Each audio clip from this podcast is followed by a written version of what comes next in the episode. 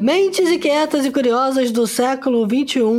Este é o The Shift, o seu podcast sobre inovação disruptiva. Eu sou a Cristina De Luca. E eu sou a Silvia Bassi e a gente está aqui para falar de disrupção, porque afinal de contas a ruptura é a única constante do século XXI. E antes de entrar no assunto de hoje, o recado do nosso patrocinador, a Serasa Experian. O cenário atual provoca mudanças significativas em muitos aspectos da economia global, fazendo com que as empresas precisem adaptar seus negócios ao ambiente digital para manterem-se competitivas. Com isso, aumenta a procura por soluções tecnológicas que entreguem conveniência, segurança e uma boa experiência ao cliente em todos os canais de contato. A nova realidade exige novas ações.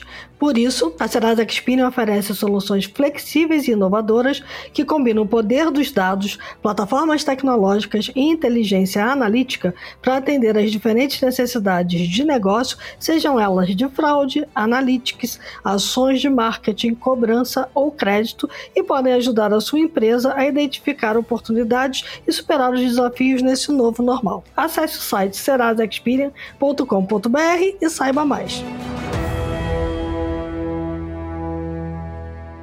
E qual é o assunto de hoje, Silvia? O assunto de hoje é a experiência do consumidor e as reviravoltas que as empresas estão dando para preservar, conquistar e fidelizar clientes em cenários desafiadores. Vamos combinar que não tem nada mais desafiador nesse momento do que combinar distanciamento social, pandemia, economia do baixo contato sem fricção. A gente já falou muito aqui no programa sobre as mudanças que as empresas precisam fazer nos seus modelos de negócio para avançar, né, na direção de uma economia digital, mas tem um ponto aí que precisa ser merece ser conversado à exaustão, que é o desafio de manter o mesmo encantamento, né, com os clientes, ou criar novos encantamentos, quando na verdade o cliente não chega até você. E não tem nada mais emblemático disso do que os restaurantes. Antes da pandemia você podia dizer: visite a nossa cozinha, você podia ter o chefe indo até a mesa e conversando com o cliente, contando como é que o prato foi feito naquele dia. Você tinha o garçom, você tinha uma opção de elementos que criavam essa conexão. E hoje você não tem mais. Então as redes sociais e o delivery viraram os pontos de contato. E como é que faz, né? Como é que uma empresa consegue preservar o seu modelo de negócio ou entender para onde ele tem que ir, preservar a sua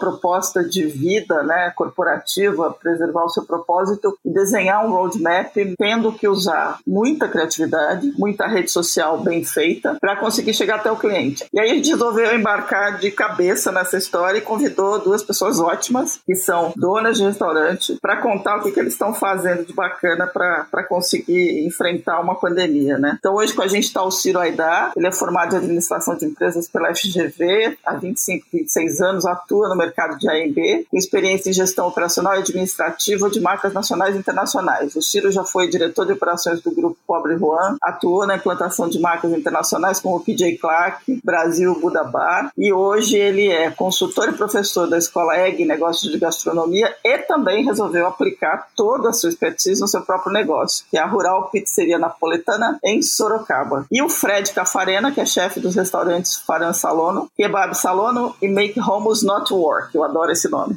em São Paulo, que tem como essência da sua cozinha a experiência que ele trouxe da Turquia. Formado em gastronomia, especialista em culinária mediterrânea e oriental, o Fred é apaixonado pela história da alimentação, em especial a rica história e cultura otomana. Esse conhecimento das técnicas e dos sabores é aplicado em uma cozinha autoral de influência turca, traduzida para o Brasil. Então, deu fome, né, caros ouvintes? Vamos lá, Ciro, Fred, muito obrigada por terem aceito o convite da gente. Sejam bem-vindos. Obrigado, Silvia. O prazer é meu participar aqui com vocês. Obrigado pelo convite, sempre uma honra poder falar um pouquinho sobre os negócios e um pouquinho sobre o Oriente Médio. Obrigado pelo convite. E aí eu vou começar perguntando, queria perguntar exatamente isso. Bateu a pandemia e aí o que aconteceu? Teve que virar tudo. O cliente já não ia mais para o salão e o encantamento tinha que permanecer. Qual foi a saída? Olha, a gente estava... Eu me mudei para Sorocaba com família, minha esposa e filhos, para assumir um negócio já pré-existente, um desafio de fazer ele crescer. Afinal de contas, era a aposta de uma vida, né? A Rural. E a Rural não estava fundamentada em delivery. Era uma pizzeria que atendia ali as pessoas, né, no local. Isso foi em dezembro. Chegou meio de março, para tudo, né? Os clientes não vêm mais para o teu negócio, né? O meu delivery correspondia a 10% da venda. Ó, e olhe lá, né? Eu falei, e agora, né? deu aquele choque de realidade. Eu fazia consultoria em São Paulo, capital, e meus clientes encerraram o contrato de um dia para o outro, e eu falei, bom, vamos tocar o barco aqui com a Rural, vamos fazer ela mudar a chavinha, né? E aí ativamos todas as formas possíveis a questão do delivery e delivery próprio, né? E eu não tinha, confesso que eu não tinha experiência nisso nos outros negócios que eu desenvolvi em São Paulo, né? Eu sempre fui uma pessoa de hospitalidade, salão, fui maître, comecei como garçom no Spot há muitos anos atrás e fui galgando várias posições nos restaurantes. Então, minha experiência, o grosso dela foi em hospitalidade, né? Eu falei, o que eu vou fazer? Não tenho mais o cliente vindo até aqui, né? Então, startamos o delivery. Primeira coisa, telefone, né? Aquela inocência toda, vamos ativar o telefone. O telefone começou a tocar desesperadamente. Eu adoro conversar com as pessoas, então eu comecei a transformar toda a minha história que eu tenho com clientes, né? Desenvolvendo relacionamentos na mesa, baseado no telefone, né? Alguns eu já conhecia previamente, outros eram novos. E, paralelamente a isso, eu falei, Paulinha, que é minha esposa e sócia, eu falei, vamos ativar o WhatsApp, que acho que todo mundo tá fazendo isso daí, vambora. A gente foi tateando nessa história, né? E o WhatsApp e o telefone persistem, e eu tô nessa luta interna aqui, uma questão de colocamos automatização nesse processo ou não, né? Porque eu acabei aprendendo e tomei gosto e mantive o canal que eu tinha antes com os meus clientes via esses novos canais, né? Os canais digitais. Então, eu tentei ao máximo fazer com que o trato pessoal permanecesse nesses novos canais, né? Porque é muito fácil você ficar frio, né? É muito fácil você trazer a frieza do atendimento online, né? Então, eu fiz questão de manter da mesma forma, né? As palavras, o carinho, né? Para que as pessoas sentissem menos esse distanciamento que acabou acontecendo, né? E agora, aos pouquinhos está retomando, né? Tá?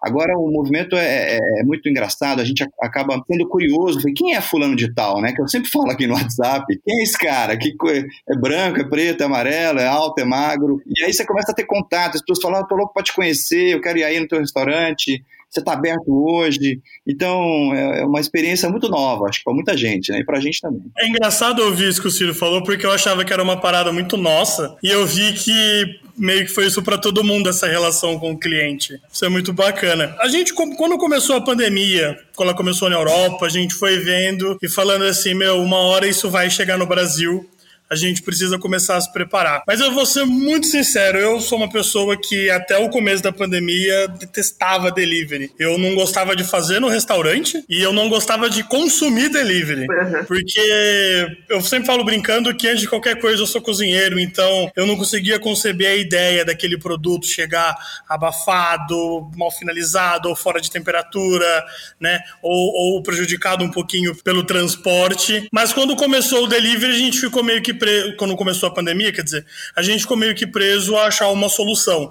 Os clientes não vêm mais ao restaurante, a gente precisa começar a levar o restaurante até eles. O Kebab sempre foi uma casa que funcionou relativamente bem para delivery, então a gente meio que não teve que alterar muitas coisas para o Kebab funcionar. Embora no começo da pandemia o Kebab tenha ficado fechado para obra, mas quando reabriu ele retomou muito bem. Nosso maior problema, o nosso grande calcanhar, era o fara, porque o fara ele sempre foi meio que focado um pouquinho em experiência em si, né? Quando a gente fala brincando na casa que a ideia era falar Oriente Médio além do óbvio, como que eu posso vender isso pro meu cliente sem conseguir falar com ele? Uhum. Né? Porque a maior parte das pessoas que chegam no fora, elas sentam, elas viram e falam assim, eu queria comer um quibe, né? Um quibe frito, um quibe cru, um arroz de lentilha. E a ideia da casa sempre foi sentar e falar assim, olha, Oriente Médio é muito mais do que isso, a gente pode te mostrar. E as pessoas vêm de mente aberta, as pessoas optam. No delivery isso foi um pouquinho mais difícil. Então no delivery a gente optou por partir pro modelo de experiências, de fazer caixas, onde kits, onde os clientes finalizavam em casa, mas mesmo assim ainda não era o suficiente para fazer a casa funcionar. Eu dei uma reformulada no cardápio para que ela viajasse melhor. Só que aí, nesse meio tempo, eu trouxe um projeto que eu tenho desenhado há quase um ano, que eu tô com o esboço do Make Hummus. E foi onde ele surgiu, eu fiquei pensando, eu falei, o Make Hummus é um produto que viaja muito bem quando a gente fez os testes. Uhum. Por que não antecipar essa casa? A ideia desse restaurante, dessa casa de Hummus, era abrir ela no segundo semestre desse ano, se tudo corresse bem. Porém, nós antecipamos para trazer o Make Hummus. Hoje ele sai dentro da mesma cozinha do Faran, mas nós antecipamos o projeto porque eu acho que no período de pandemia, principalmente no início, as pessoas queriam coisas reconfortantes, né? que, apesar de toda a pressão, de tudo que estava acontecendo, as pessoas queriam muito se sentir bem. E é daí que onde a gente meio que reformulou o Make Hummus e colocou ele para rodar, onde ele podia abraçar as pessoas. Muito legal. O Ciro estava comentando um pouco antes da gente começar a gravar que os restaurantes devem substituir o garçom pelo motoboy. O Fred acabou de mencionar uma questão que é a questão do delivery, que às vezes o garçom em rodas bagunça o prato. Como é que foi essa adaptação? Vocês podem contar um pouco? Ciro, você quer contar um pouco? Da mesma forma que o Fred, eu nunca tinha feito delivery, né? Não era um assunto, por incrível que pareça, na minha história de 26 anos em negócio de gastronomia em São Paulo, foi um assunto, né? A gente não dava muita importância, acho que isso era muito comum, né? De repente a gente se vê totalmente dependente desse assunto, né? Da mesma forma, foi uma grande novidade. E aí entra a figura do entregador, do motoboy. E a gente foi buscando montar uma equipe própria, né? Claro, no começo você vai tateando quem são essas pessoas, depois você vai fazendo aquele filtro e vai montando, porque é montar uma equipe, né? É como se fosse montar uma equipe de salão. Eu já montei várias equipes de salão, de cozinha, etc. Então você vai escolhendo a dedo e vai vendo aquele que tem a personalidade que você quer, aquele que tem aquela gentileza, aquele que é educado. Eu tenho terceirizado, né? Eles são todos terceirizados, né? Com um contrato conosco. E engraçado, e são segundos trabalhos deles, né? Então tem uma pessoa em especial que ele é enfermeiro.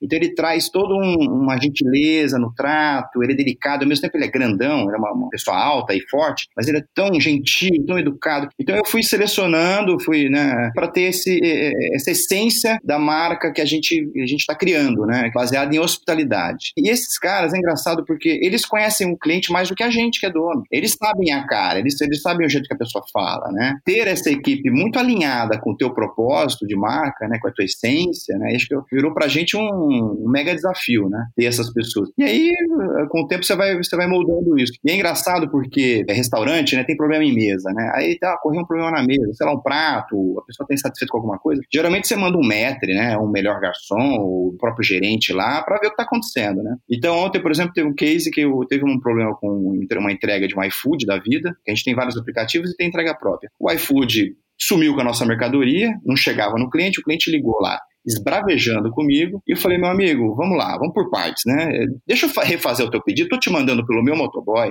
depois te resolve, né, a parte burocrática aí. Tudo bem? Me acalmou, beleza, vamos lá. E aí eu escalei o meu melhor cara, eu falei, vem cá, fulano, vai lá você levar essa comida e fala pro cara o que aconteceu, né?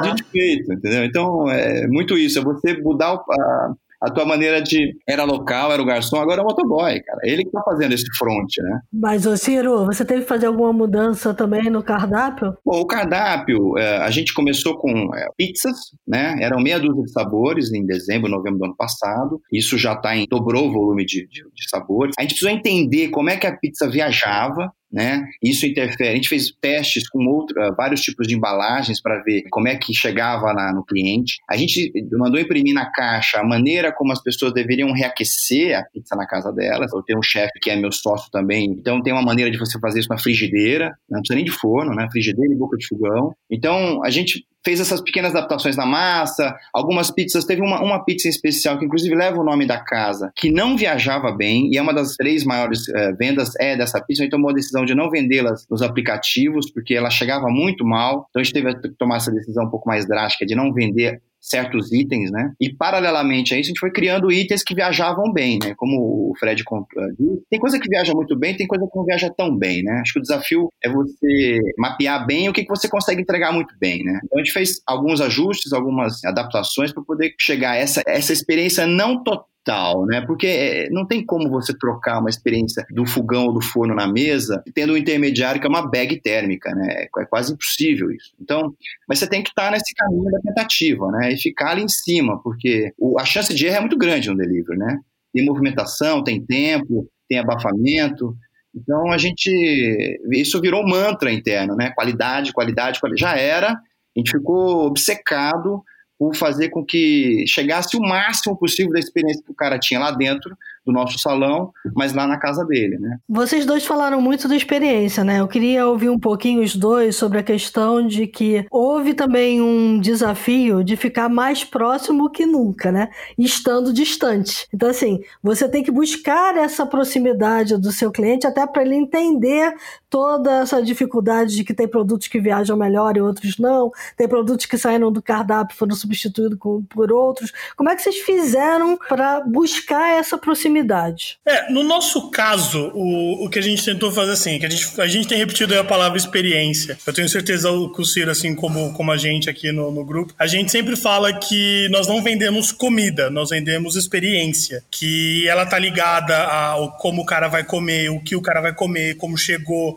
a aparência, a caixa, tudo. E quando começou o período da pandemia, a gente começou a quebrar muita cabeça de como conseguir mandar isso pro cliente, porque no nosso caso, pelo menos, a gente teve um motoboy próprio, que a gente também selecionou, a gente fez todo o trabalho, mas pelo menos na região onde a gente atende aqui em São Paulo, o pessoal tem uma preferência muito grande pelos aplicativos, que aí é uma relação um pouquinho mais delicada, porque é uma entrega terceirizada, então a gente tentou muito entender o lado desses entregadores, então aqui no restaurante tem uma área para eles, com carregador, café, estacionamento, para eles ficarem tranquilos, né, para que eles consigam também levar da melhor maneira para o cliente o nosso produto. E questão de experiência, a gente tentou muito colocar assim, o cliente que queria algo muito específico, que a gente falava que ele não viajava legal, que ele fosse no restaurante retirar, ou muitas vezes a gente mandava de Uber ou de carro ou alguma coisa assim, exatamente para conseguir manter a melhor experiência e atender muito a expectativa do cliente, porque por mais que o cliente tenha se tornado muito mais flexível nesse período de pandemia, digamos que tudo tem um limite, né?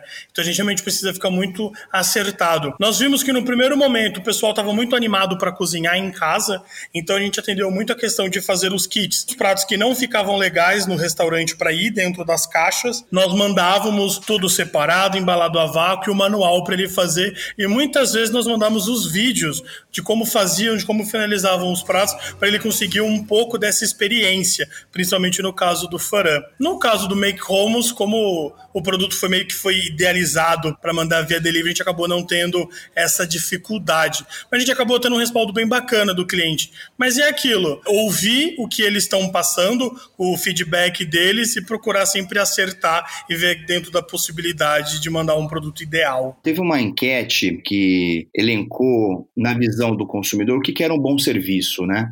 Uhum. E depois eu até busco para colocar para vocês. E o item, o número 1 disparado era falar a verdade, ser transparente, né? Então, essa proximidade que você comentou agora, a gente consolidou ela e vem consolidando, vem criando essa proximidade, sendo muito transparente, sabe? A gente errou bastante e nessas horas que a gente errou, que o cliente ficou insatisfeito, a gente falou, olha, nós erramos, desculpa, aqui tudo de novo, né? Porque essa é uma política nossa. Não tem como não ter uma experiência boa com a gente, a não ser que a pessoa não queira, tá? Porque chegou ruim, chegou frio, chegou isso, chegou aquilo, chegou derramado, peraí, a gente vai refazer tudo pra você. Ou crédito aqui pra você consumir quando você quiser.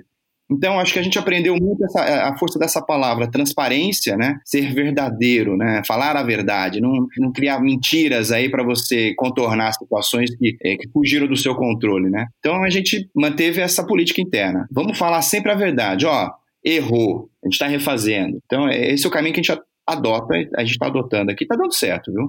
Tem um lado que vocês dois falaram que é muito interessante, que assim, é inevitável você ter que, em algum momento, você vai ter que usar os aplicativos de delivery, porque são outros canais para escoar, né? Você tem que vender. E o canal de delivery ele é muito frio, né? Porque está todo mundo dentro da mesma caixinha, o desenho é o mesmo, os cardápios são reduzidos, o cliente tem lá que decidir. E aí eu percebo que entram as redes sociais, principalmente o Instagram e o WhatsApp, como o elemento que faz o esquenta, que faz a coisa empática entre o restaurante e os clientes. E é isso que as pessoas acabam disseminando. É isso mesmo, quer dizer, o Instagram ele faz esse abre-alas, ele cria essa possibilidade de você convidar o cliente para experimentar outras coisas, entender melhor o que ele está pedindo, e depois o delivery só serve para complementar, mas ele teve uma outra relação. Eu lembro de ter visto um WhatsApp aí no caso da Rural, que é o cliente perguntando por que a pizza estava tão maravilhosa naquele dia, e você respondeu que o ingrediente secreto era amor. Então, é o tipo da resposta que você, né, desarma qualquer um. O Fred falou de convidar o cliente a fazer, montar o prato em casa e fugir um pouco dessa automação. Eu queria saber, é isso mesmo? Quer dizer, as redes, elas ajudam a criar esse contato mais empático? Na nossa experiência aqui, a gente sentiu que existe mais ou menos dois perfis de cliente. A gente tem muito o cliente da casa, aquele cliente que está sempre no restaurante, que é o cliente que está sempre interagindo nas redes sociais, que é o cliente que faz o pedido direto, né? Porque no nosso caso a gente libera as duas opções. O cliente, ele pode ligar no restaurante, mandar um WhatsApp e a gente manda maquininha, ou ele faz uma transferência, manda o nosso motoboy, ou a gente coloca alguma empresa de responsabilidade nossa para fazer essa entrega, que é um cliente onde a gente vai ter acesso de mandar mensagem no WhatsApp, falando que tem especial, como fosse a relação do cliente aqui no restaurante, né? É muito comum esses clientes mandarem mensagem próximo do horário de abertura da casa, perguntando o que tem de especial hoje, se eu fiz algum prato novo, porque a ideia no restaurante é sempre ficar mexendo nos pratos. E a gente tem o outro cliente, que acho que é o cliente que ele quer facilidade. Querendo ou não, ele vai ver um pouco da questão das redes sociais, porque atualmente será a maior vitrine, porque nós não podemos receber o cliente no restaurante. Então ele acaba meio que vendo nessas redes sociais, e o contato mais frio é feito direto pelo iFood, que é engraçado, porque no nosso caso, muitos dos problemas que nós tivemos no delivery, os clientes do iFood sim, né, dos aplicativos, eles não entraram em contato com o restaurante para sanar o problema. Eles deram uma nota negativa, mandaram a mensagem da justificativa e a gente entrou em contato depois, tentando resolver e sempre reforçando que qualquer problema a empresa vai resolver, porque o importante é que o cliente tenha uma experiência feliz, seja no aplicativo, seja no restaurante, seja para viagem, não levando para casa. Mas eu acho que a gente fica um pouquinho nesses dois perfis. Quem é cliente, quem frequenta a casa, vem direto com a gente. E os clientes novos, ou os clientes que acabam vendo, ou mesmo o cliente que quer muito facilidade, acaba indo para os aplicativos. A gente vê muito isso nas nossas porcentagens de venda. Hoje, os aplicativos, eles batem 60% da venda, mas a gente ainda consegue manter 40% da venda direto com a gente. E pelo que a gente tem visto com os amigos, os outros clientes, é uma porcentagem bem alta que a gente conseguiu manter exatamente dessa relação com o cliente. E a gente viu que você manda mensagenzinhas para os clientes. É para todos? Tanto os que já têm relacionamento quanto os que não têm? Para todos. A gente escreve à mão todas as mensagens e sempre tem um retorno muito positivo, porque eu sinto que o cliente vê que não é algo feito em larga escala, algo sem coração, algo sem amor. A gente gasta o carinho e a atenção para o cliente em todos os detalhes. É isso aí, Ciro, é amor? É o amor. Cara, é muito louco, porque para mim foi uma grande descoberta, porque quando a pessoa tem a questão da hospitalidade e gosta disso, eu quando era criança, o que eu queria ser na vida era o cara do balcão que entregava o pão na padaria, entende?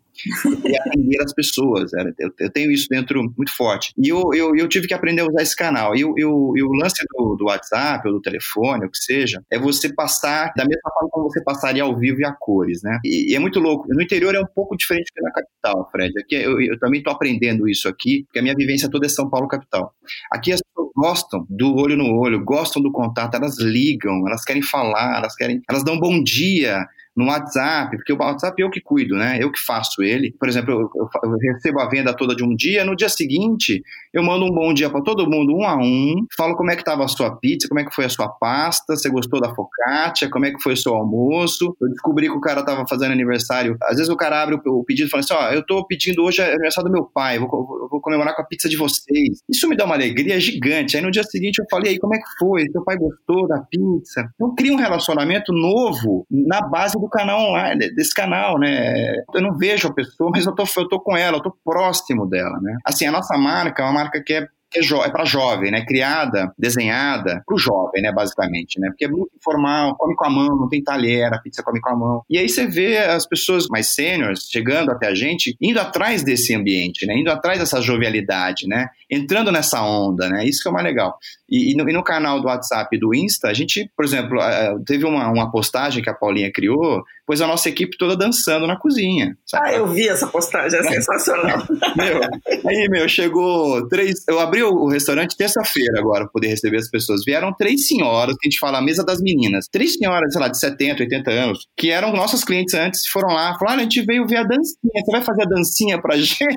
Cara, foi muito legal. Então, você, porra, a pessoa que consegue trilhar esse caminho de não se distanciar do teu cliente, acho que esse é o grande lance. Em contrapartida, Fred, aqui eu consegui, graças a Deus, manter 75% da minha venda no meu canal direto. Ai, que legal. É, graças a Deus, porque a relação, você sabe como é que é um pouco complicada e você fica à mercê, você não tem gestão, né, do canal terceirizado. Então, eu consegui manter, e na verdade foi uma questão que eu implantei de eu entrar em contato com as pessoas que estavam pegando pelo aplicativo e falar, olha, eu tenho um canal próprio, você não quer fazer? Mandava cartinha, escrevia na caixa pizza, ou até ligava, né? Você sabe que tem alguns aplicativos que você tem que ligar pelo ID do próprio aplicativo para poder fazer ligação. Eles não dão o contato do cliente, né? Então, eu fazia ligação durante o atendimento para falar com a pessoa, para explicar e trazer as pessoas para mim, né? Porque eu quero ter gestão sobre esse relacionamento e não deixar ele terceirizado, né? É engraçado porque em São Paulo aqui as pessoas elas realmente querem a praticidade. A gente viu que alguns clientes que sempre compraram diretamente com a gente, quando nós partimos para os aplicativos,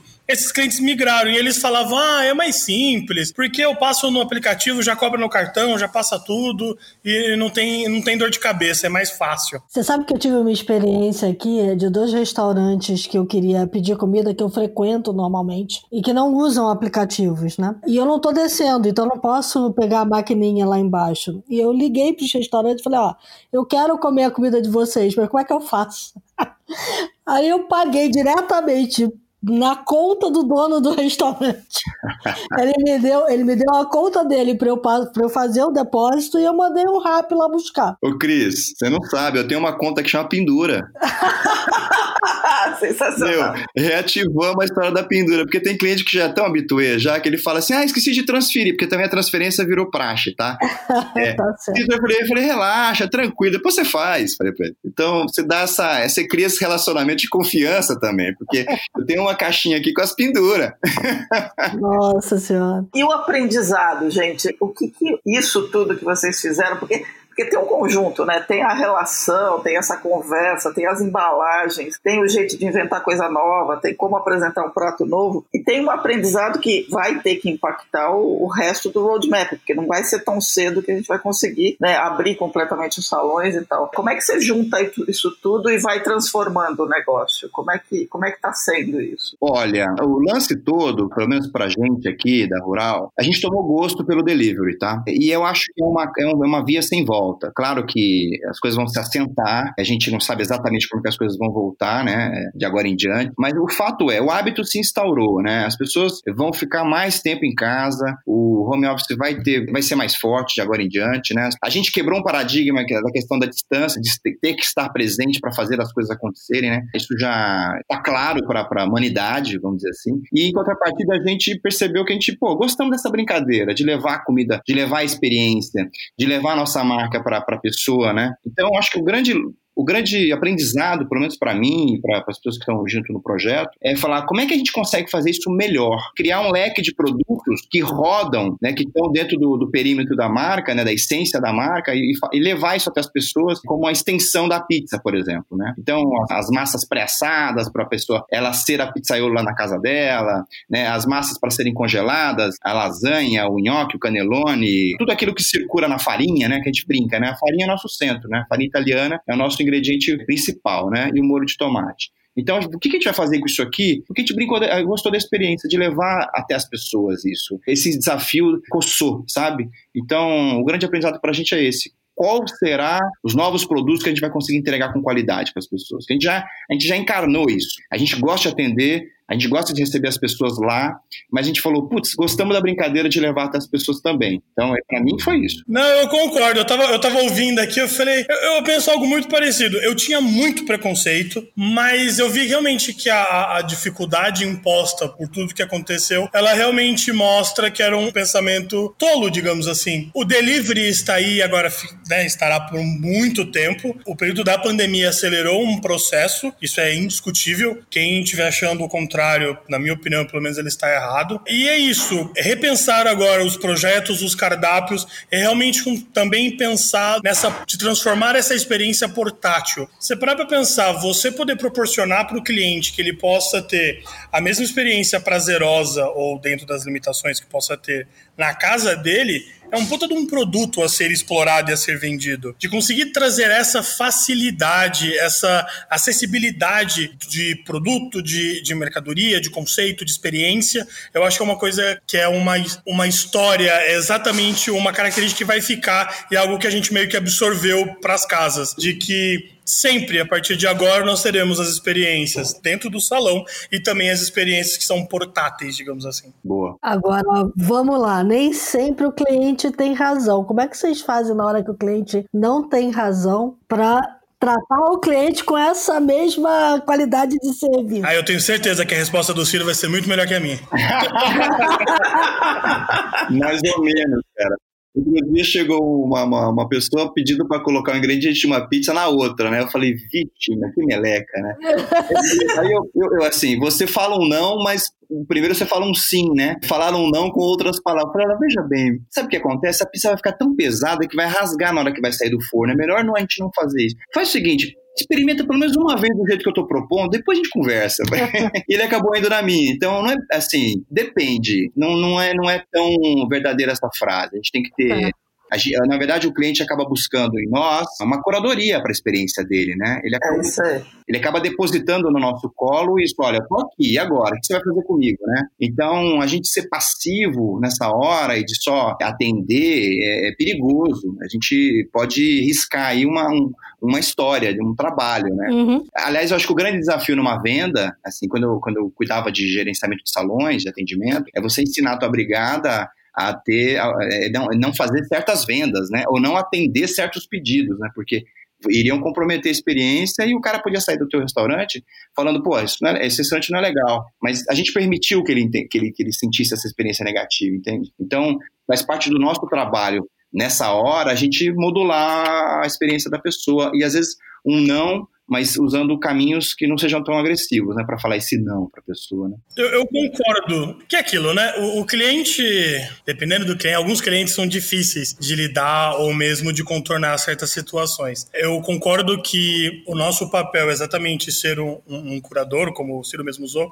de conseguir guiar o cara a uma experiência bacana dentro do nosso restaurante e não simplesmente só baixar a cabeça e concordar com as coisas que eles estão pedindo ou solicitando. Eu acho que é muito jogo de cintura e muita paciência que precisa ter. Mas com certeza, a questão de que o cliente tem sempre razão, eu acho que quem embolou essa frase foi um cliente problemático. Não foi alguém da área, porque realmente é bem delicado. Eu sempre falo brincando quando o cliente me pergunta se eu posso alterar tal coisa, eu falo, olha, quando eu montei alguma coisa dentro do cardápio, a minha ideia é que você tivesse uma experiência sendo guiada por esses ingredientes. Se você gostaria de alterar porque você tem alguma alergia, algum problema, eu faço questão de te orientar e dar a melhor solução para isso, não simplesmente colocar qualquer coisa no lugar. Mas quando a pessoa fala assim, é porque eu não gosto, eu sempre falo, experimenta.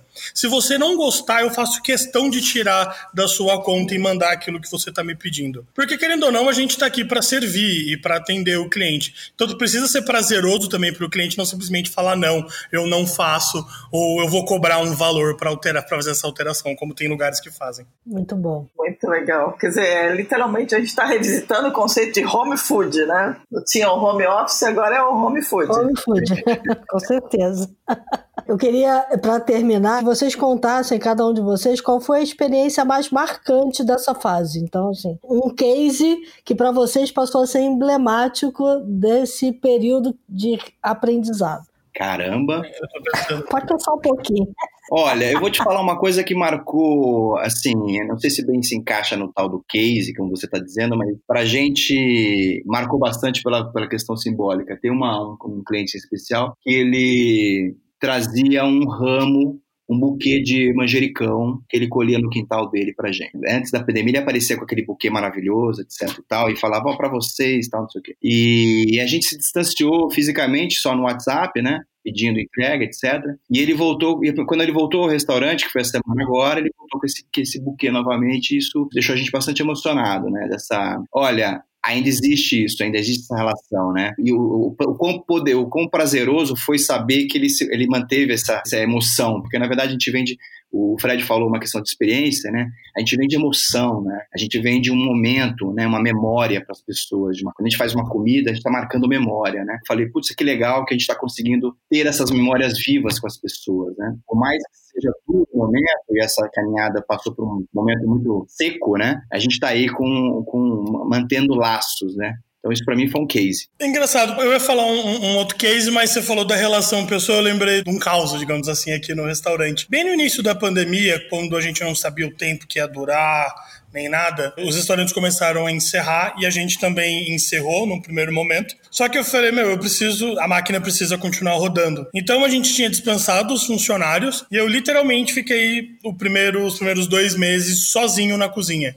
Eventualmente a equipe vinha numa terça ou numa quarta-feira, fazia algum pré-preparo, ia embora e eu tocava a operação inteira sozinha. E teve um dia que, num sábado, eu tava fazendo as pidês, que são aquelas esfirronas, parece uma pizza, de especial para mandar no delivery livre à noite, e a gente colocava um número limitado de unidades porque eu não dava conta de fazer sozinho. E tem um cliente que ele adora esse produto. Quando a gente vendia na outra casa ele ia sempre, quando eu tirei do cardápio ele queria me bater, mas ele sempre vinha no restaurante e um dia ele fez uma encomenda, ele veio retirar. Ele entrou no restaurante, perguntou como estavam as coisas, aí eu contei pra ele o que estava acontecendo, que eu tava sozinho. Ele olhou pra minha cara e falou assim, você quer ajuda? Sensacional.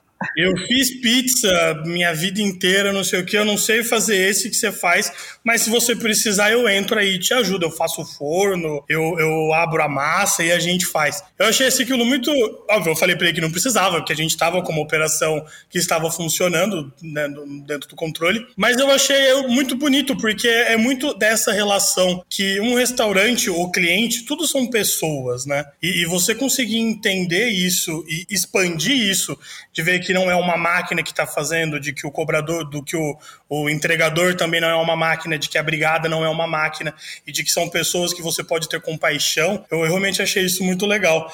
E eu acho que essa é o maior case para mim desse período de pandemia, foi realmente rever a forma como eu levei a empresa ou como eu sempre enxerguei a máquina do restaurante. Entender que são pessoas de todos os lados e que a gente precisa ser muito mais flexível e compreender muito mais as coisas. Sensacional, gente. Bom, com isso, fechamento da conversa, assim, só falta agora a gente passar para os insights, né? Exatamente. Vamos lá? Que essa me deu lágrima no olho aqui, viu? Vou confessar para vocês. Hein? Muito bacana. Então vamos aos insights, Cristina De Luca.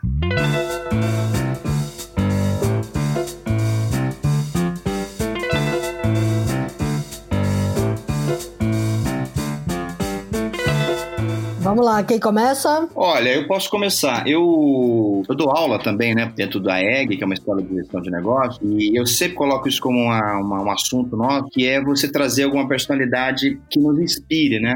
Então, acho que um insight que eu posso trazer aqui é a persona do Danny Meyer, que é um restaurante de Nova York. Tem várias marcas em Nova York. Ele tem uma empresa chamada Union Square Hospitality Group, que é um conglomerado de restaurantes de diversas culinárias. E esse cara tem um livro chamado Setting the Table, em inglês, e a tradução aqui para o Brasil foi Hospitalidade e Negócios. É um baita de um livro que eu acho que não é só para as pessoas do nosso ramo, da nossa indústria, mas uma história de vida e como a pessoa criou uma cultura de negócio dentro dessa área muito forte, né? E ele traz claro, calcado nas pessoas, né? No relacionamento das pessoas, encarando o time interno como o ativo mais importante. Então, vai aqui uma dica de leitura, né? Ele tem alguns livros, mas esse especificamente é muito interessante, conta a história, como ele construiu os restaurantes dele, a trajetória toda dele, né? Danny Meyer, Setting the Table ou Hospitalidade e Negócios. Super recomendo essa leitura. Muito bom, Fred. Eu acho que eu vou entrando nessa linha da questão de uma humanização maior, da questão da relação, de servir e tudo mais. Eu vou sugerir para as pessoas, eu sei que vocês estão um pouco hypado, mas eu vou falar para as pessoas assistirem a segunda temporada do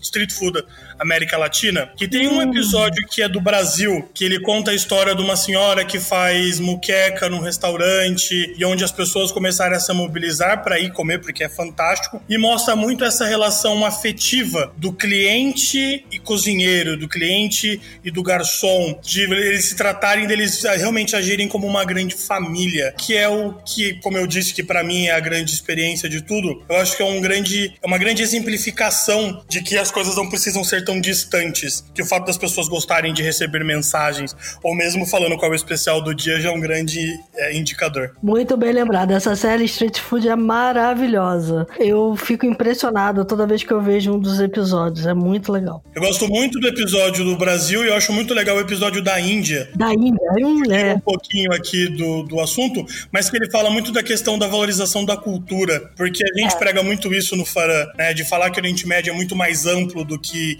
só esfirra, e eles falam um pouquinho disso dentro de uma visão pequenininha sobre como é a relação da comida indiana nos Estados Unidos e como é a comida indiana que ela está tendo problemas dentro da própria Índia. Muito bom. Bacana. Então, já que é para falar, comida é uma coisa sensacional, né? Eu queria indicar o livro e a série. O livro, ele tá traduzido em português como Sal, Gordura, Ácido e Calor. É o livro da série Salt, Fat, Acid, Heat.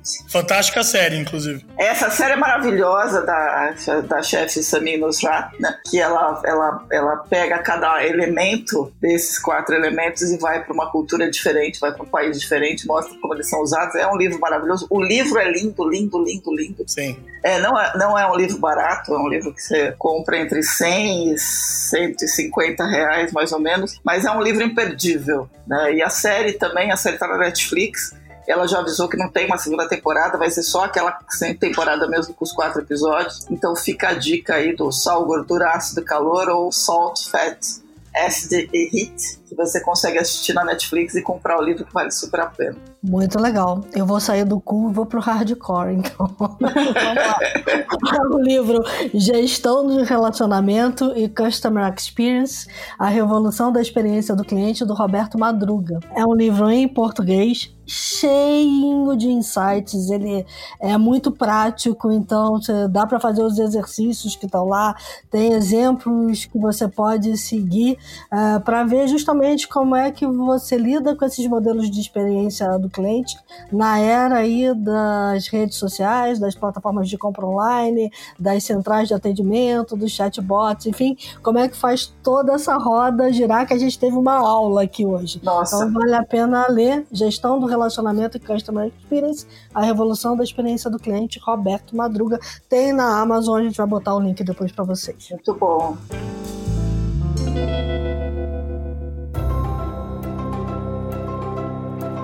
E com isso, temos um programa, hein, Cristina De Luca? Programão. Nossa, programa maravilhoso. Eu queria agradecer muito, do fundo do coração, ao Ciro e ao Fred. Dos programas que a gente já fez até hoje, a gente já passou de 40. Eu acho que esse talvez seja... Tá perigando de ser o meu preferido, porque a gente trouxe uma coisa tão bacana, que é essa brincadeira do é o amor, mas é nada junta as pessoas tão bem quanto a cozinha e a comida, né? Nada encosta no coração da gente como o cheiro de uma coisa que você lembra da sua infância.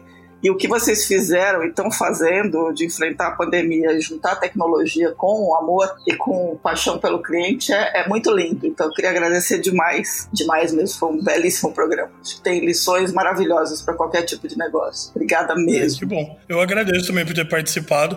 Eu sempre, quando eu dou aula, eu dou muita aula de história da gastronomia e eu sou um apaixonado por história.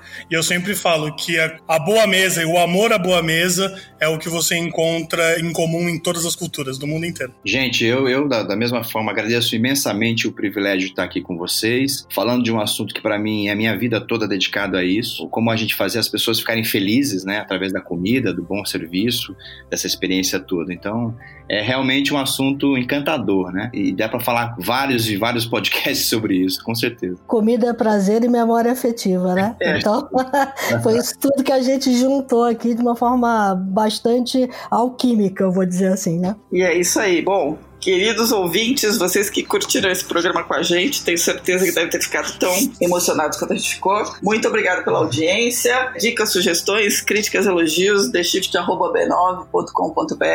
Fiquem bem, fiquem em casa. Peçam a comida querida pelos seus canais prediletos, usem máscara, lembrem-se que a gente ainda tem que se cuidar muito e até o próximo programa. Obrigada, Ciro, obrigada, Fred. Lembrem-se, enquanto a gente estava conversando aqui, o mundo lá fora mudou muito. Sempre. Então, cuide-se. Até a próxima, gente.